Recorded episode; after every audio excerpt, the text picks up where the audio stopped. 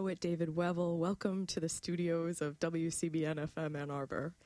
Thank you, May. well, it's lovely to see you here, and um, we're pre-taping the show. Um, this is uh, the actually Thursday morning, October fifteenth, two thousand nine.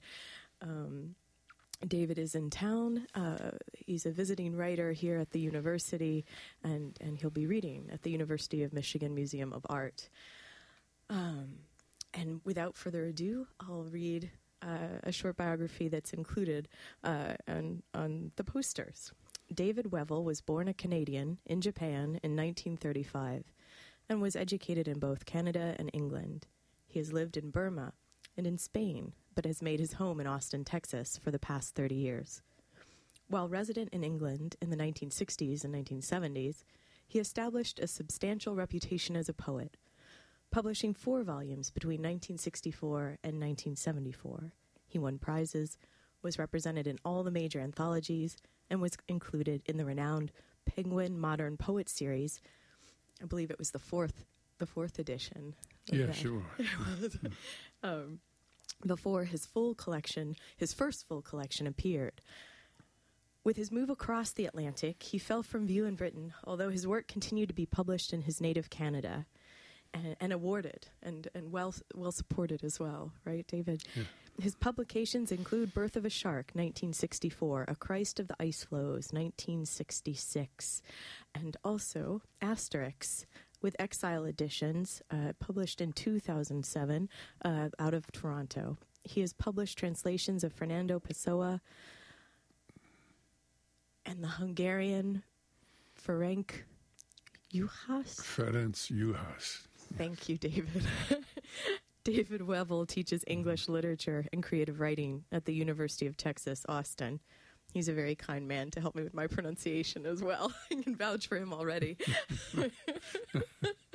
um, well, David, it seems like um, one of the one of the most striking things to me is that you're a poet of the world um, and uh, seemingly doing a lot of moving around the globe. And then, sometime in the 70s, alighting in Texas, and and for for some reason that I hope that you'll tell us, like you decided to make it your base. Um, what what happened in the the time? Because you've been, um, as we listed, uh, born in Japan of Canadian parents, uh, you studied in Cambridge in England, um, lived in Burma. and then somehow you've come to Texas. And I think, I wonder if, is it affecting your poems, your work? I don't know if you're able to talk about that, like with the places you lived. Oh. And then, then landing in Texas. Yeah. Totally untrustworthy individual, yes, I know. Disloyal, yeah. No, I, have I've been all over the place, but I've settled in Texas. But I, have been there since actually 1968, and and uh, so that's 40 years, is it, or more? 40 years, I think. Uh, and I raised a family there, and uh, and it happened accidentally. I had no idea how long I'd stay, and, and then the university picked me up, and and uh, I just stayed, and and uh, and, uh, and prior to that, I moved around quite a lot, but. Um, uh, yes, uh, three generations of my family had been in Japan. My my father's side and my mother's side. My mother was born there, and, and my sister and I were born there in the 30s. So uh, uh, we were entrenched in Japan, in Yokohama, and uh, left Japan not long before Pearl Harbor and went to Canada. And so I, I was, How old were you? How old were you then, um, David? Were you very young? Were you about six or? I was so? five, five, I think, okay. or on the edge of five there when we left Japan. But, but um, I've never been back. You know, I've though, though I, I love everything I know about the country, except for certain wartime feats of theirs. right. but, well, but, and um, same about us, right? In some ways, yes, know, many know, ways. But uh, I, have uh, yeah, I've wandered quite a bit, but I've settled down pretty much now. And I, I did live in Spain for a bit in the south of Spain in a village, uh, up up off the sea, and and uh, I was in Burma for two years, from '58 to '60, teaching at a in Mandalay at a small college there. Were you teaching English then? Is yes, that what you were? English and history. And, oh, which is what you had studied at Cambridge That's right. That's right. as well.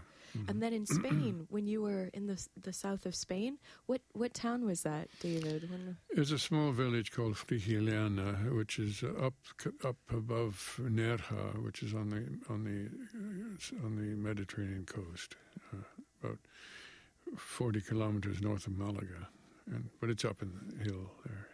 and and what what Mm-hmm. time period of that in your in your writing life was that? Did you um, what did you go to this small village in Spain to do, and and what time did it? Was it after Cambridge or Oh yes, yeah, before? yeah, Oh, yeah. It uh, well, it was a sabbatical year uh, from from University of Texas that first brought us there as a family, and uh, and uh, I, I have three daughters. Two were born. So they're all three there at the time. Am I right? Yes. And then we went back uh, uh, later on, 81, 82, and bought a house in that. But um, so I know that part of Spain pretty well. And oh, so you have it's, oh, so you you have a base in Spain I as well don't. as in Austin. I don't. There was you a don't? divorce. Oh, okay. Oh, okay. okay. Uh, But, But but what was it? Um, since it was your sabbatical year, was Mm. that um, was did you go there for the writing? Was it was that to influence one of the books? That it did do. I, uh, no single book came out of that, but but it's been peppered through a lot of the poetry. You know, uh, it, uh, I, I'm not good at projects. You know, I, I can't say I'm going to sit down and write this or that uh, and bring it to completion. What tends to happen is that things get strung out through various pieces and bits and poems and that, and so nothing reaches closure. Right? But, um, Thank goodness. but uh, you know, as a Piscean, I guess that, that figures. That's right. You're you're you're nimble in the waters, aren't you? Kind of elusive there, um, which fits with um, your your um, your latest collection. Um, Published by Exile Editions, that uh, Michael Callaghan was was kind kind enough to um, send a copy of to me. Asterisks, Asterisks. because then it's it's the book itself is made up of these these numbered pieces, and each of the pages starts with with one of the asterisks. It's, so it's really Right. Yeah.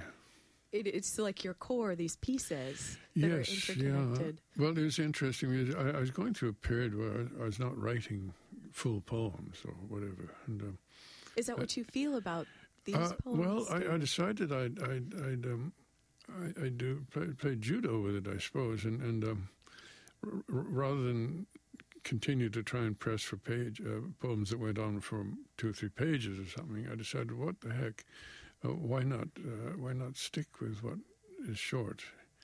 And uh, what I found was that if I was going beyond a certain length, I, I was mistrusting myself. I, I was beginning to tell lies, you know.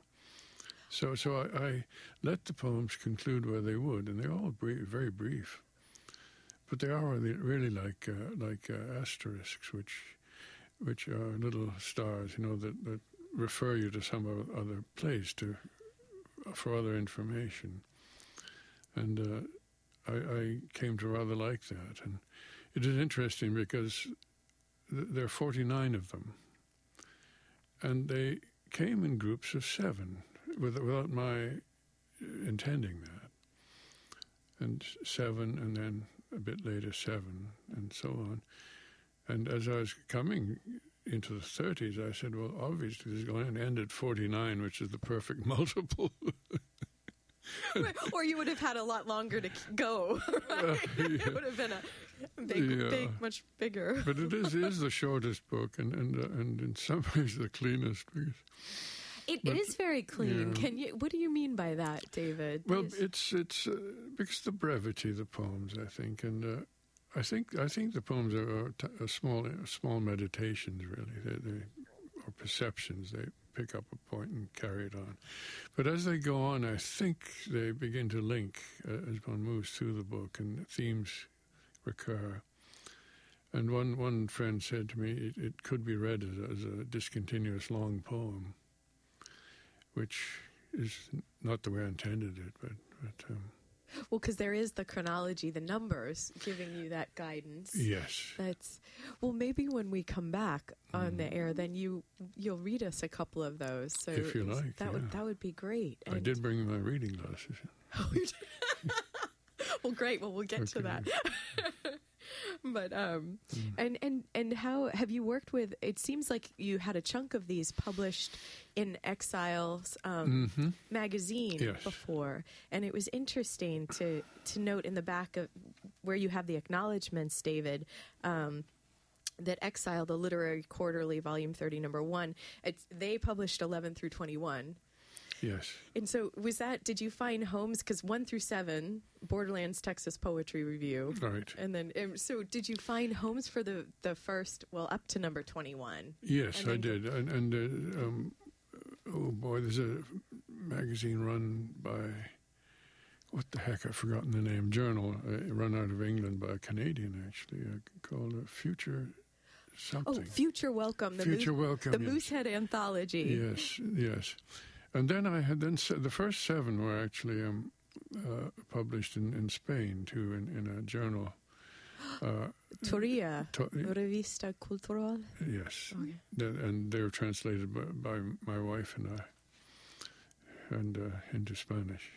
Oh, that's lovely. So uh, th- they did an article, an article about me, so they had done there.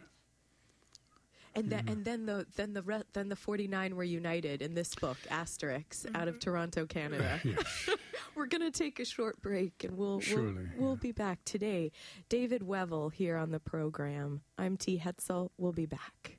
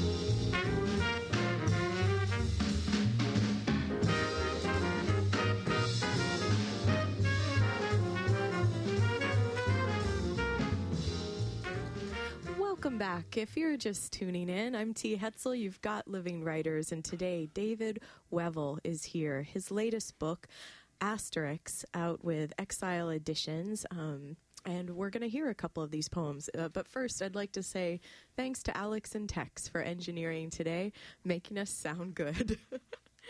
Um, so, David, we were during the break. We were looking through the book, and then we thought, Why not at random? There's something beautiful about that with poems. Let's do it? let's do a bit a bit of random. I'll just I'll read a few. You tell me when you've had enough, and, and I'll get to this. And, uh, Well, then we'll just finish out the hour and we'll do a, Yeah, a reading of yeah. Asterisks. well, some of these have to do with history and images of history, and uh, both old history and more recent uh, 20th century history. You said in the the uh, earlier, David, that they're pieces that connect to something else. When they when they were coming to be, um, Mm-hmm. did you know what they like? They were an asterisk too, like No. where they the other connection in the no, world I, is. I, was, I was running blind here. Just, Okay.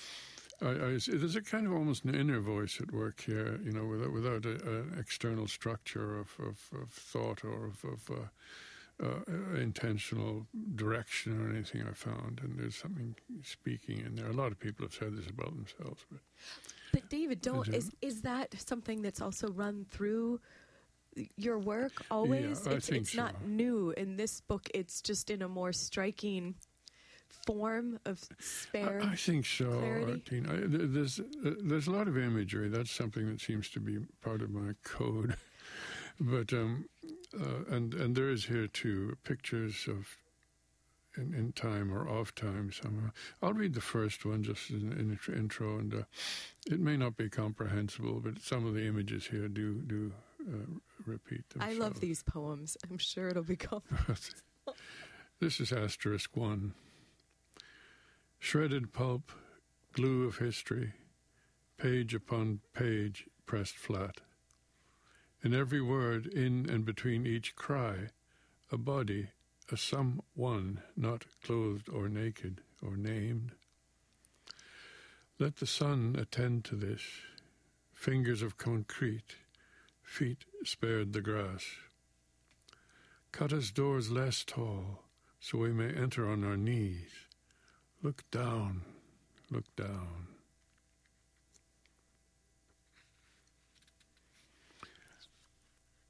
And uh, number two. They're digging the field that took them in from exile in the sand. The man bent double can see where a woman lay down with her child. Aunt, she sings, come home to where distress has no other smell. Now, ever. It's about certain European tragedies, but they go back to the desert as well. Time.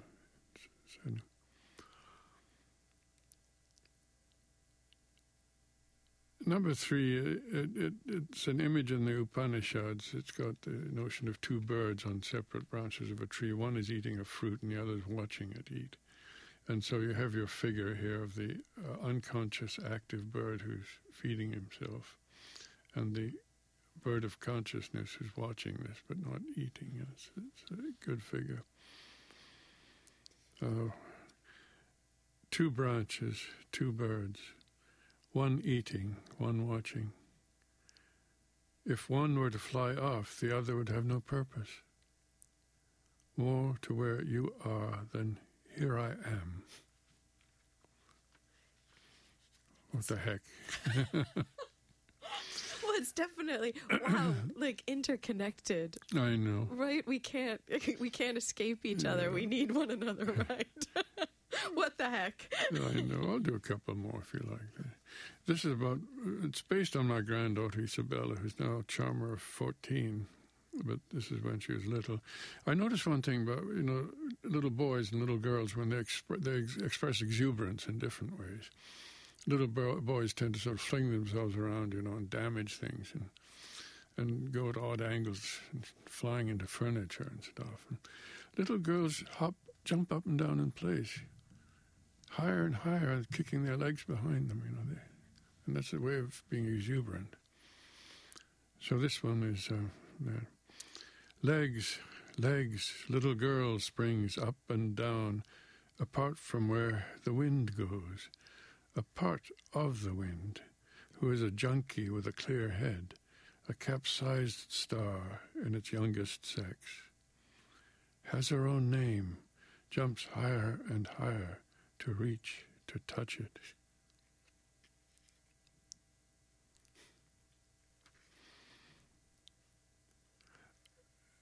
And I'll read one more. This is number seven.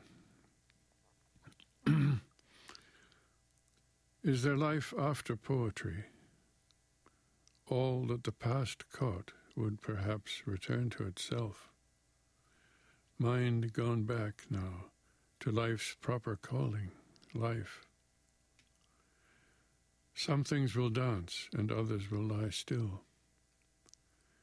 If we detect a singing, it is theirs.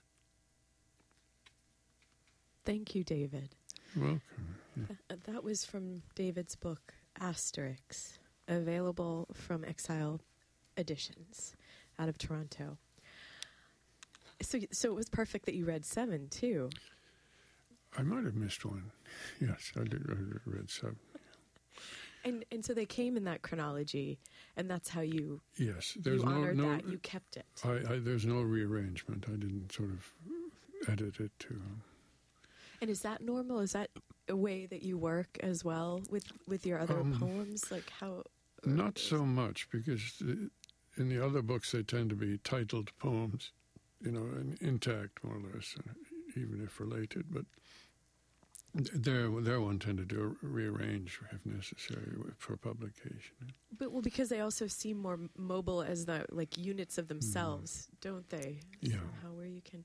Um, I I love in that last poem that you read, David, how um, if if we can hear any singing, it's theirs, but it's not. It could be the ones that are dancing or the ones lying down, yes, or both. it could be both. That's Yeah, I think that that that, that the thing about that po- I asked that question fairly seriously because I was wondering whether I wanted to go on writing, you know, and uh, so if is there life after poetry? Uh, is? Uh, is um, but also I was thinking more generally that poetry tends to be the one of the voices we've we've um, uh, we've we've uh, uh, discovered and developed in that to to define the world, you know, and, and the world outside ourselves, not just our human world, and and what what. I mean, if the if the voice suddenly went silent, if the radio suddenly cut off, you know, the, the poetry radios that were what to be left, all these sounds of creatures expressing themselves in waves and wind and trees and so forth, and, and so no interpretation. no interpreter there, no no no poet to would, uh, to would that be bad? Would that be? It's an open question.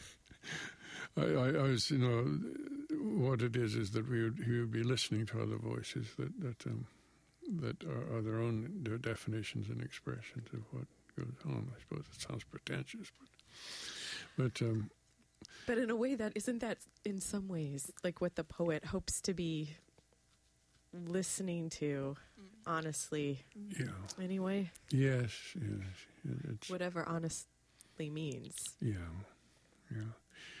Yeah, I, th- I think the determination to go on uh, expressing ourselves, oneself, you know, is is something that we take for granted. You know, one will go on, one will go on writing or singing or composing or painting, Making. making. That's that's a good word, and and uh, and we take it for granted almost. And then suddenly you might sit back one day and say, "What am I doing?" and then th- there will fall a silence of some kind, you know, and out of that might might come these other sounds that have been modified or obscured or whatever by by the the human sound. And and it almost seems like that's what Mm. you said was surrounding the whole time of the making of Asterisks. Yes, yeah, yes. It was the book. It was, all those poems were written out of out of out of um, almost incapability. You know, the, the sense that one wasn't pushing forward or or, or, uh, or you know writing a long poem or something, and um, and. Uh, so what what is there there? So it really it's a kind of questioning, I suppose. It's it, Go. well, it's almost as if it's like you had the Mhm. a piece of material, like uh, like listening to you, David, and, and from Mhm. reading the book, where like this this chunk of wood, and then you're paring it Mhm. away into something that so it's not you know going on for pages and it's something the material that was there and you're paring more and more away from it in some way Yes. But it had to stop at 49. yeah. Well, that were all the, those, those, were all the blocks that you I had, know, the chunks you I had, know, right? And I've done Precious Little since, uh, which means that some something happened there which defined itself and, and shut me off. You know, good, but I, I don't know. So yeah, what did you do then? What what did you do after like that? Because I know you said you've Mm-hmm. got um, uh, let's see, a, a book of poetry and transla- translations um, coming out, edited by Michael McGriff, Truman State University Press in Yes. 2010. Yes, uh, wha that's Mike did that. Mike, Mike was. This is entirely his own idea. It's extraordinary. And he know. was one of your students at He was, Austin. he was an MFA student, extraordinarily good poet uh, uh, from Oregon, yes. and uh, He has a connection to here as well with uh, with Britta and, and who was it in the MFA? Uh, There's Uh, some yes, you're here. absolutely right. And, I met, and they're, they're going to be married, of course, and, and uh, this is wonderful. But uh, he's he's he's a remarkable young. He, he's um he he himself has put out his first book, Dismantling the Hills, which is an excellent book, and and uh, and um, and he he's he's uh, finished a Stegner Fellowship at Stanford and a Jones Fellowship. He's just working on his last year of, and also he's bringing out. Uh, uh, uh, translations of Tomas Tranströmer's book uh, Sorrow Gondola. And he's that's you actually have an epigram of to row through the silence, Exactly. and and that line appears in one of the poems. Exactly. Uh, that, that's well. one of Tranströmer's. That, that's Mike's translation. It's a very very clean translation. To row through the silence. So it must have been great for him to actually find and work with you at Austin. Well, if we, there's we this- got on very very well. He's an extraordinary guy, and uh, uh, but uh, he's you know he's going to go far. I mean, he's already gone far. But but um, he you know he just said I, I want to do this, and what it is, these are not new poems or work. This is going back over all the books, and and selecting. He selected, and including short prose pieces. And um, Did you bring any of those those I didn't prose bring pieces, those, no. David? Okay, That's a little another book- time. Yeah, that's called casual ties, which can be misread casualties. I didn't intend that. Someone else told me that, but, but um, The subconscious Yeah. at work. the, the short, sort of rather strange prose. But, but um, but some of those are going to be in there. But but what it is is a kind of compendium, I suppose, a fairly long book, and uh, and uh, he he he's he was in, in total charge. You know, I I, I made suggestions and about certain changes and that, but but so it's it's a it's an act of extraordinary generosity well, and, and then time and effort and energy and but it must be also a reflection of your generosity to him as well, for him um, to want to to do that. And I think it's also Mm-hmm. interesting because you have to trust someone a lot. There must be some sort of instinct you have where yeah. you know it will be shaped in some way Mhm. that will be true to you as well. Even right? Yes. or, or most, yeah. Because yeah. sometimes we can't see ourselves, can we, David? But somebody can right. see more. Yeah, exactly. But but in a sense, it's it's, it's his book too because he's the he's the uh, begetter of it and the uh, you know and, and, the and the uh, realizer and all of that and so. Uh, one, one only hopes this could happen for everybody. Well, see, I Mhm. look forward to reading it. Maybe, maybe you'll come back and we'll we'll talk about it when it comes out because Yeah. that'll be um, so next year. This spring, That- supposedly. Oh, in the spring. I Okay. think I don't know. So the poetry and translations of David Wevill. We'll have to we'll look for that in spring of 2010. Mhm. Um, we're going to take a short break. You're Mhm. listening to Living Writers. I'm T. Hetzel. Today on the program, David Wevill. Um, his book Asterisks, we've been talking about from Exile Editions. We'll be back.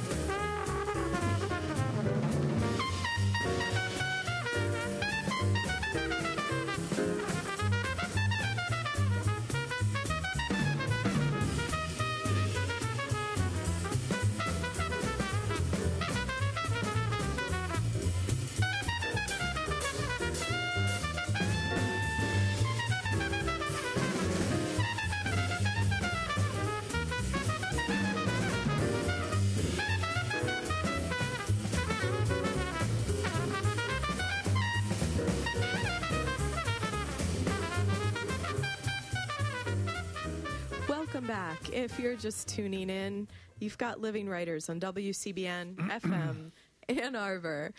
Um, I'm T. Hetzel, and here's David Wevill, Wevill here in the studio with us.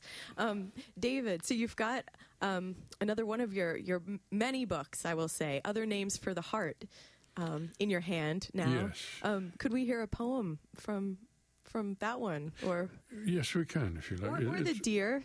Because you have deer images and asterisks as well. This is solo with. gra- I'll read a granddaughter poem, shall I? So, uh, this is Isabella when she's learning to crawl. As I say, she's now now a stunning a young woman of fourteen who's just entered high school, and and, uh, and uh, was always very independent and uh, determined. And uh, this is called granddaughter, and she wouldn't recognize this now. Starting to crawl, she noses to earth like a mole. It is too hard for her. She must lie waiting like a seed until spring when the earth is softer. No, she is an animal. She can't wait. No says yes, and the arms brace hard and her fingers dig deeper. The carpet is a field of night filled with hidden dangers, hunters, shadows, cries. And later in dreams she will relive this slow flight through exile from the first dark that would claim her again if it could.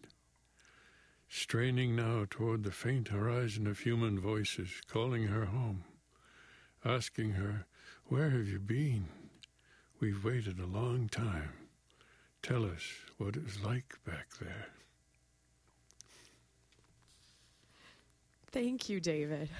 such such like longing. There's there, there's your the haunting qualities throughout all your poems, even when it's about your granddaughter. It is. She, she's a wonderful person. She even after infancy, she never took a nap.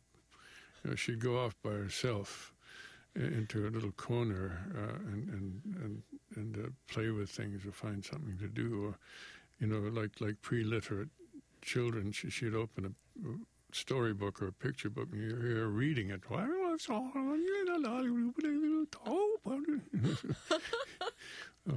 but uh, Is that what you were like when you were a child, David? I have no idea. I think- said, they're just no living witnesses. But oh, oh. but um, on the first day at daycare, uh, uh, uh, there came a time when the teacher said, "Okay, children, it's time for a nap." And all the little ones went and curled up like prawns around the floor. And Isa was very concerned, and she walked up to her teacher and said, "I'm the kind of girl who doesn't like to nap. oh, that's great. I'm the kind of girl." exactly. well, well, David, when did you start writing poems? Like, what was it li- like? When? What's the earliest time you can remember when you were um, writing? Was it a poem that you wrote f- first? I mean, maybe not your first words. it was a poem. it's somewhere in school, I think. You know, we had a school magazine. This is back in the early teens, I suppose. I don't remember writing as a child, but I like to draw pictures and, and paint and color and stuff. And When did that? Did or do you still do that? Do you, are you still painting? not much. I, ne- I never kept it up. Uh, now that I've retired, I think that um, I, I might try again. But I wonder why that falls away sometimes. Well, maybe it's replaced by words. You know, I don't know. But uh, there's no reason why it should have been, except that um, uh, I, I never, let's say, developed or pursued it. When you went to Cambridge, was that a, a transformative moment for the the the poems as like forms or as joining some sort of a community of or a continuum of poets in the world or int- internationally? That's very even? interesting. Yeah. No, I well, I say I went to school in Canada, and uh, then I, after high school, I went to Cambridge, which is sort of unusual. Um, Like right, right after after high school, yeah. and uh, and did my degree there. But um, I, I just thought, and, and in Canada this is more the case than it would have been in the States, that, that England was the source and, and crucible of literature, you know, and of writing. Now, now, had I known at the time how rich America was in that regard, you know, I would. but there I went to England. There- There's an But at English. that time too, Yeah. I think it wasn't it. eh, The feeling was 50s, different, wasn't it? I, It I, was. I think it's there's been shifts at least on a, yeah. Right. every country is hopefully alive in this way. Right. Anyway. But then my family are split between England and Canada, or were, you know, uh, relatives in England, and and a sort of background there too. So So may, maybe it made sense to go and try to understand that part of yourself. or- yeah, yeah. I wanted to go. I, I, I'd read, you know, a lot of literature, and most of it was English. In Cambridge, I mean, that's the big Mm. leagues. Yeah, you know, it's very. I think it's changed now. It's um, uh, it's um, at the time it was a great privilege because you you know if you're in the in, in a liberal arts uh, course or, or, or studying that at Cambridge, literature or philosophy, uh, you can more or less set your own schedule, and uh, you you know the work that has to be done, the reading that has to be done, and you have to meet with your tutor every so often to read a paper and that, and get checked in. But nobody keeps check on your classroom attendance, and and if you want to sh- sleep all day and and Work all work, all, we'd be up all night. It's up to you. So so really, I, I think the thing there was that, that you had to be independently able to read books and and find things out and and you, you know set your own kind of courses with. Were with- you ready with- for that? Is that something? Is that something that you you could do and it fed you and you thrived? I think so. I, I read a lot as a child and, and as a teenager, and so I knew how to learn from books and where to look in libraries. and how to read closely, really, to be in Yeah. in it in the Yes. text. Yeah.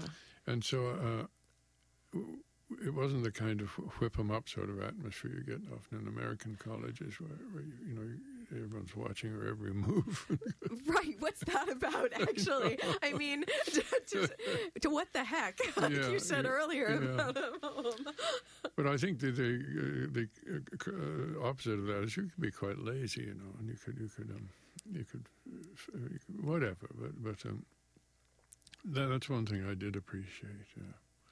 Is that not, when not being regimented. i- is that when you found the group? The Uh, no, directly after that, I left Cambridge in what '57, I think, and worked for a year in advertising in London. Uh, many writers I knew, poets, you know, worked in advertising. Was bread and butter kind of thing those days. Um, but but uh, I, I, I was introduced to the group by somebody, uh, and um, his so-called group is these are uh, usually Oxford and Cambridge graduate poets, you know, who are down in London by then. And uh, so it's an elite group in a way. It's already been vetted, and it would be hard to be part of it it's if you a university. Basically, that's the way it began. That's the way it started off, and um, and in the late fifties. And uh, Was Alvarez part of that group? no, Uh, no, no. he's not. He, he's a separate Editor. entity. Yeah, he's a reviewer and editor and, and critic. But um, th- there were. Um, it, it was not a group that had a, a single aesthetic or, or, or you know way of doing things. There were little congeries of individuals there, and met every week to read each other's work and comment on that. And uh, so it's quite useful. So it wasn't as if the group was of one mind, which No, no, sometimes no. you think of when you think of either like the, like even the term the group. Or, no, or- I know it's it's a misnomer really, and and I think uh, it, it's uh, it makes people think of a sort of a cabbage or something. Uh, um, or like a pack, like in West yes, Side I know, Story. I know. But uh, no, there there are no two, two people alike in it, and and, um, and and sort of you know self help kind of you know mutual help, but. But um, it went on for a while, and- when I went to Burma in '58 and came back, the group was it was expanded and so forth, and more people come in. But but uh, it, it, it, I know it sounds as if it's a it's a kind of a gathering of, but it's a loose loose affair. Was it was? Did you meet at pubs or so? Like We was met it at some someone's sort of? house. Oh, Yeah, and the person who else we met in served only tea. So there's a big rush on the pubs just before the meetings, and so and then a rush to get out of the meetings to before the closing time of the pubs. Which is pretty early in England. yeah. Oh, that's funny. So, so not during the moments when you were together. It was Mm-hmm. drinking, sipping tea, but before that, you could. You, you had to tank up a bit, you know. it's- I mean, yeah.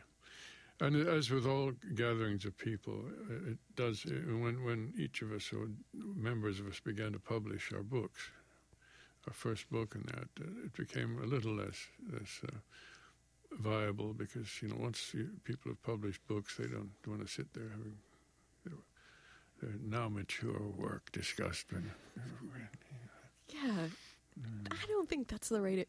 I don't think that's the way to go, though. But but anyway, I- well, let's we'll take a short break. Sure. We'll be back. You're listening to Living Writers today on the program. Hmm. David Wevill, Wevill, I'm T. Hetzel, and um, we've got Alex and Tex here in the engineering booth.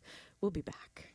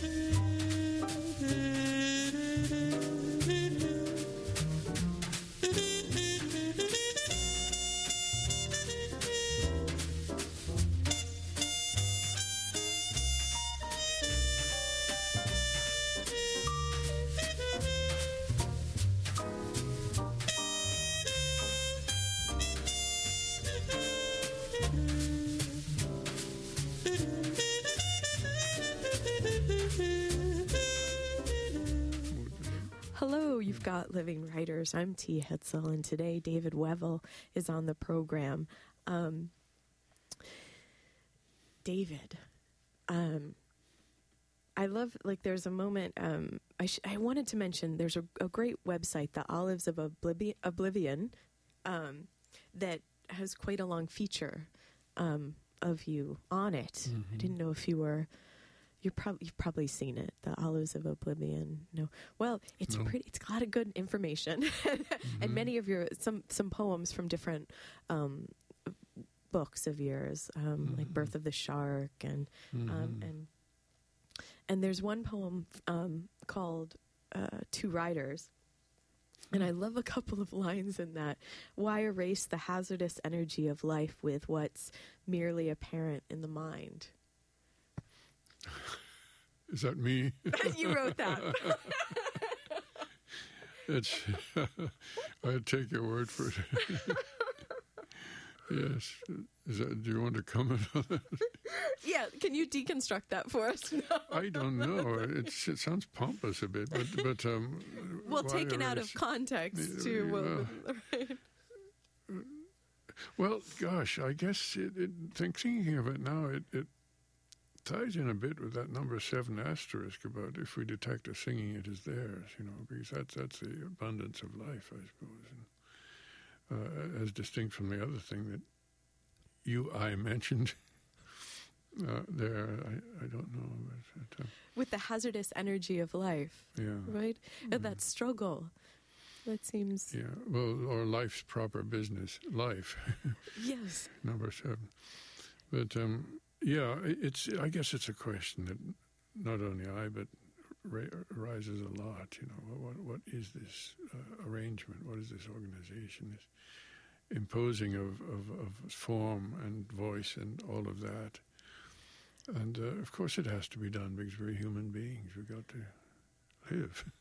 It's and, and it is. It's it's Mm. maybe it's a necessary part of the living of some people, Yeah. right? Although when you're making, it almost the sensation of that Mhm. sometimes when you're when you're in it, it can Mhm. feel like you're most connected, maybe. But then sometimes it feels very distancing Mm. because you're thinking about the making sometimes Yeah. without living.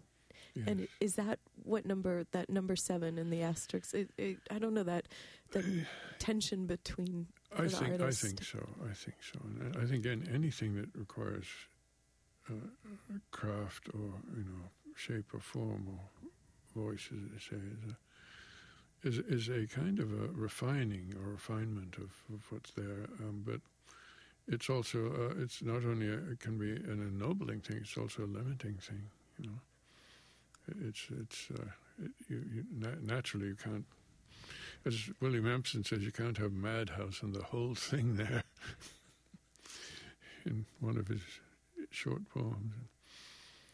And uh, I guess that uh, different people, different artists and poets do it in different ways. So some of them try to get it all in, you know, and other others find a tack or a way to uh, do it. And it's not a plus or a minus. This it's it's a it's a way to. and sometimes it maybe isn't even a choice. It is, you know. What, what do you believe yours has is and has been, and are you able to say? I, I think it's it's in my case a narrowing. I mean, a narrowing down of expression, but not hopefully of of content in the sense that that you know a brief poem, a haiku, for example, as everyone knows, um, actually contains worlds, and uh, that's in seventeen syllables, um, and perhaps a single image. Uh, a, a lot uh, in, in some inverse way. Sometimes the brief poem is the one that, that, that encompasses most possibility, whereas the longer poem actually has so much in it that it squeezes out other possibility. So, so there's there's a, uh, there's a sort of inverse law there almost, and and um, and uh, I don't know. I, I suppose I incline to the to the first way, the one we talked about. Uh, uh, but whereas I, but on the other hand, I do respect and appreciate those who go the other way. Allen Ginsberg, you know, and others, and and A.R. Ammons in his wonderful late poem "Garbage," which goes on and on with. Every, I mean, there are ways and ways, and and uh, and I think the one thing saves everything is the democracy of ways. You know, there are different ways of and personalities and ways of doing that. But And sometimes our minds and our, Yeah. our souls, like why when we're reading Yeah. poems, like you need certain Yes. things sometimes Right. without even being aware of Right. it too. well, I would encourage young writers always to to put as much as they can down. You know, to to include as much as they can. You know, within within reason of themselves. But I think as you grow older, you might. Uh, I think I found this. You you do tend to compress more or condense more. You know, otherwise you might find yourself saying the same thing over and over again. It, I, it's it, it also it reminds me of um, a, a note I took that was um, someone was trying to talk about uh, the, your book of Christ of the of ice floes Mm-hmm. and saying that it like marked this a shift for you or so and, Mhm. and bringing can and that's so you say yes so you believe believe that as well I that's think so. um, I think I think so. is as continuation and a shift. I think but those. I don't know who said that, but but um, but um, it was on the Olives of Oblivion site Mhm, again where they mhm. were talking about the book David and mm, and it was just there was a moment where it was interesting that they, they said the self um, tortured amalgamation of the lives of others, past and present, or so. Mhm. Like that was that sense, Mm-hmm. Yeah. and, and self being central, but in this way so non-central, and that seems to make sense Yes. from listening to your poems. That's interesting. Yeah. Even the poem you said this is about my granddaughter Isabella, and this where the Mhm. where the poem went was Mhm. amazing. It wasn't as if it was rooted in that cr- crawling moment. Well, I, I know talking about it. I, I think Christ of the Ice was the last book I published in England. And uh, uh, when I went to the States in the 60s, something happened that, changed my. For one thing, I began to read a great deal more American poetry. And uh, formally and other ways, I changed. I know I, I you know deliberately opened the poems out more formally, and uh, and so that they became more of a patterning, uh, you know, uh, formally a patterning on the page as well as, um, and and uh, maybe something in the expression. Um, maybe pr- previous to that, there's a kind of rhetoric I had that that fell away uh, in in the 70s and so since then, and more and more until now that th- th- things got a bit simpler, or the language or something got a bit uh, straighter. I don't know how to put it, or, or less um, less thrashing, and and uh, so that um, you, you know when I read some of my earlier stuff now, it's really another voice. I, I, I I have you know I have to get used to it, and uh, You recognize it though as it comes back to me, but but uh, almost like a younger brother who needs attention. I don't know. Uh, um, mm, that that is so interesting, isn't it? Like to be able to see yourself as a self mm. that's been. Do you? I wonder if you feel.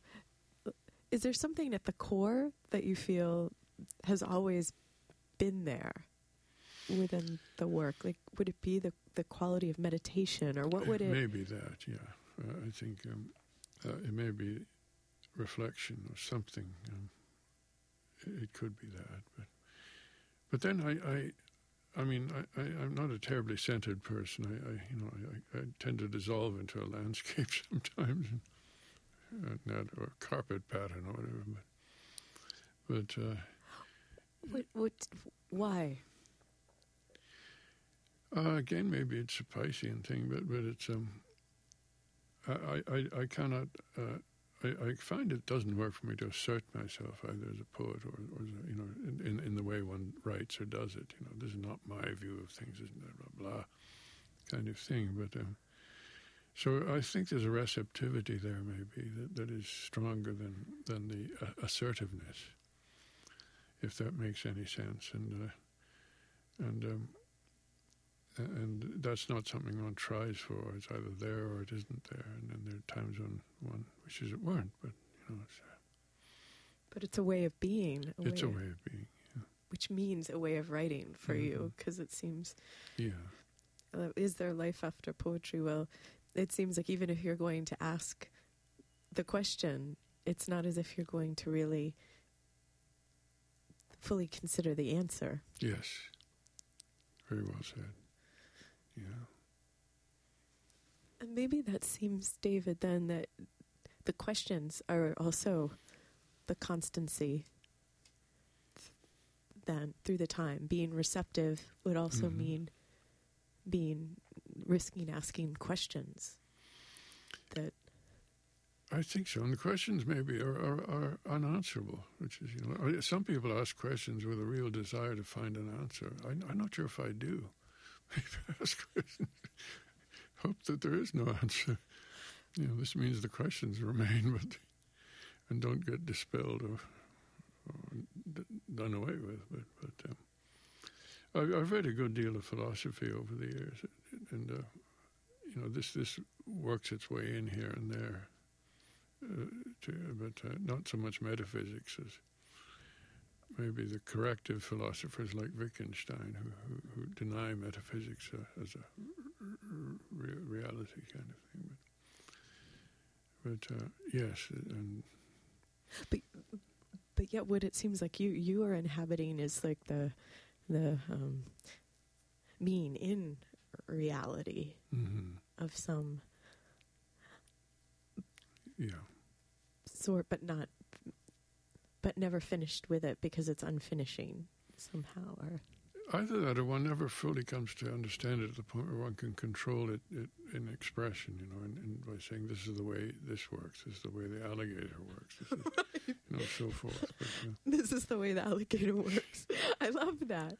That mm, that, and then this also reminds me of one of the other. Um, Lines you have to begin the book, Asterisks, David.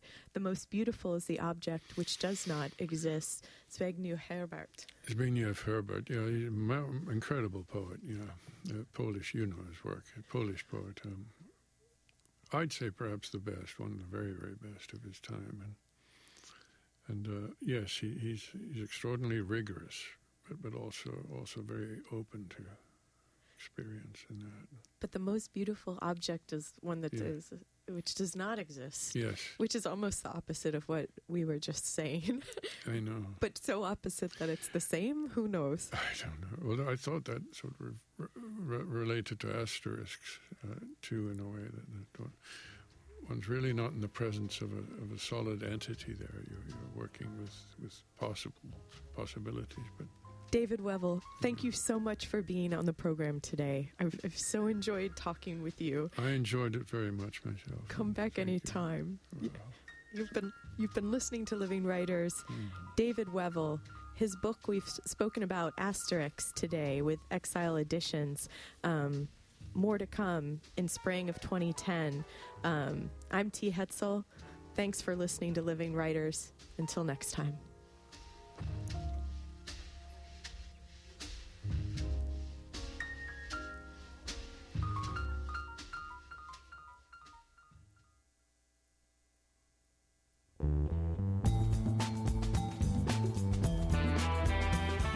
This is Free Speech Radio News for Wednesday, November 4th, 2009.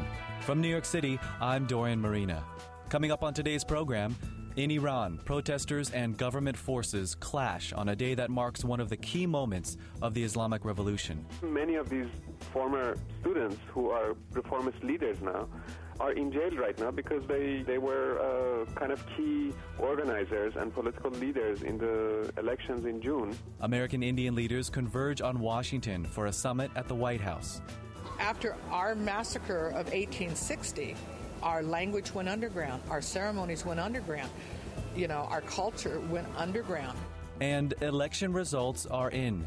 We'll take a look at the outcomes across the country, from same sex marriage in Maine to races in New York for the U.S. House and Mayor of New York City. Michael Bloomberg uh, changed the election rules so that he could be reelected.